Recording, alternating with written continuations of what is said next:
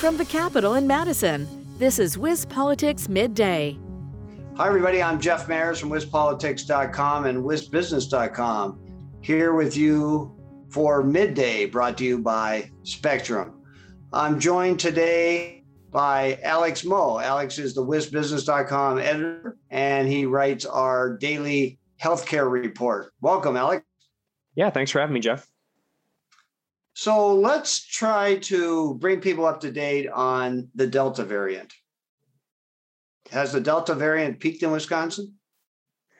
Well, that is difficult to say, Jeff. There was a recent peak in the seven day average of, of new COVID cases here in Wisconsin just in late September.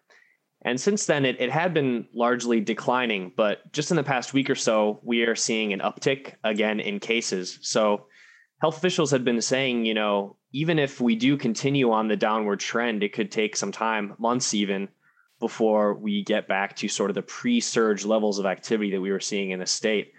But now it appears that unfortunately that trend has reversed, at least in the past seven or eight days. So it's entirely possible we could keep heading upwards again and, and see another peak, but that'll be just something to continue watching that that number closely for for going forward. Yeah, I, get, I gather this is of concern to health officials because of the concurrent flu season that's about to uh, hit us. Now, last year, there didn't seem to be much of a flu season because, well, we were isolated and um, mask wearing, et cetera, et cetera. But, you know, things are different now. Um, um, if you're not in Dane County, uh, there's no mask mandate. Um, and so, um, you know, what's the general I guess, attitude with health officials in terms of the state of things? I think health officials are certainly seeing it as a major concern, especially when you consider the kind of overlap with the flu season and the ongoing surge caused by the Delta variant of COVID 19. You know, health officials are saying that this year's flu season could be much worse, in fact, just because due in part to last year's relatively tame flu season. As you mentioned, some of the COVID 19 mitigation measures seem to have resulted in uh, very little flu transmission and disease. But this year could be different. And health officials are, are really urging people to go out and get that flu vaccine, even at the same time as they urging them to get the COVID 19 vaccine. They're saying folks can go out and get them both at the same time in one go. So, certainly seems like high stakes from the public health perspective going into this uh, this winter season. So, what's the, been the um, the the death rate uh, of late? You know, I mean, um, COVID transmissions may be ticking up, but are the are the uh, the death count also uh, ticking up? And where does the death count stand in Wisconsin? So on an overall basis, over 8,600 people in the state have died from COVID 19 over the course of this pandemic so far. And unfortunately, that number does continue to keep climbing upwards. Since the beginning of this ongoing surge in cases, since around early September, the the daily death rate of COVID 19 on a seven day average has remained above 10 deaths per day, which is a sustained higher level than it was before the ongoing surge. Now we haven't seen a immediate change in the death numbers as we've seen a, a, uptick in the cases over the past week, but as I mentioned, it's a it's a sustained higher level of deaths, so it's clearly having a a serious impact here, and you can see that in hospitalization rates as well. Right. So, what in the um, where does the current count of cases compared to the peaks. We're still we're we're far below the peaks right? Absolutely. We're way way below the biggest peak which which was in november of, of 2020 of course. That was uh, the seven day average peaked at around 6500 cases per day at the highest in wisconsin. And more recently in our in our at the peak that we just recently saw in our our ongoing surge it, the, the average went up to nearly 3000 cases per day which is significant but as you can see it's it's not even half the level that it was at the at the true peak earlier of this pandemic late last year and then just at, at latest count, the the average has gone up to around 2,300 again. So as I said, that's a reverse in the downward trend, and uh, certainly not what folks were were hoping to see there. So that's probably the Aaron Rodgers factor. You could say that. There's it must be the Packer Halloween party, which led to this reason. Has anybody investigated that? I'm, I'm kind of joking around about that, but um, um, that's uh, definitely dominating the, the sports news and uh, and Wisconsin news of late. Uh, yep. What's um, what's Aaron Rodgers uh, up to in terms of his uh, vaccination rhetoric and misinformation? Okay, so let's talk about the vac- uh, vaccination rate in Wisconsin. What's the um, you know some couple new things on the horizon? You know, children can be vaccinated now.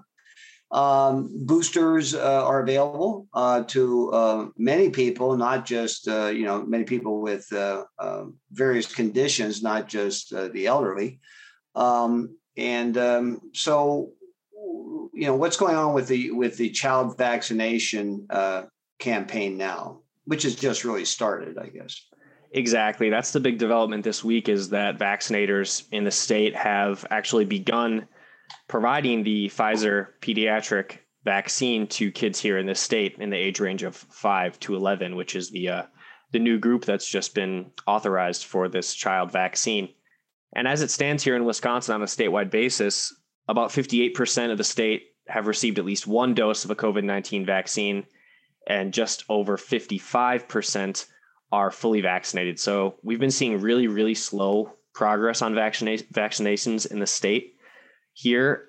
Um, in, in the recent months, you know that that rate of new vaccinations has really gone down and, and held at a low rate. But with this new group of of children that are now eligible for the vaccine, it'll be interesting to see in the coming weeks once the state health officials start to kind of publish that data and include it in the the numbers that they make available on their website. It'll be interesting to see if uh, that makes a big difference. If there's a big uptick in the vaccination rate due to uh, kids being vaccinated, and um, that's something that we'll have to wait and see. But it does appear that there is a pretty strong interest in people getting their kids vaccinated. You know, some some healthcare providers were noting they are they're getting thousands of of uh, appointments registered just in the few hours after they they made them first available. So certainly um, something to watch going forward, and uh, that's kind of the the big development this week that I'll be keeping an eye on as we move ahead. And then you have um, uh, some of the uh, vaccine makers asking the government for an emergency authorization for boosters for all um, and um, so I think that that is on the horizon. I mean, I think the government officials have been hinting at that. Um, and uh, so those who uh, have been vaccinated, uh, who like what they uh, have been able to do with their uh, vaccination status, you know, will probably pursue the boosters um, aggressively too. Um, so I think that this is all um, it's it's an ongoing campaign, and I think that uh, we've talked with health officials before and how they, you know, uh, it, it's a uh, it's not just an, uh, a one message; it has to be multiple messages to multiple groups, tailor those groups, and I think you're you're seeing you're, you're going to just see more and more of that. It's more like. Uh, uh, you know, uh, again, just trying to get people to get the flu vaccine, which, you know, we really haven't. Our rates of flu vaccination uh, have not been great in Wisconsin in, in the past few years. Uh, and so um, I think that that, uh, you know, um, um, you know, portrays the challenge ahead here in these next few months. So we'll have to keep an eye on it. Um, and um, Alex, you're the guy to do it. Uh, you write the daily healthcare report for wisbusiness.com. If you want to get a copy of that, you can go to wisbusiness.com and sign up for it free. So I want to thank Alex Moe for joining me today. And I want to thank all of you for listening to Midday, brought to you by Spectrum. This has been WisPolitics Midday. For more state government and political news, visit wispolitics.com.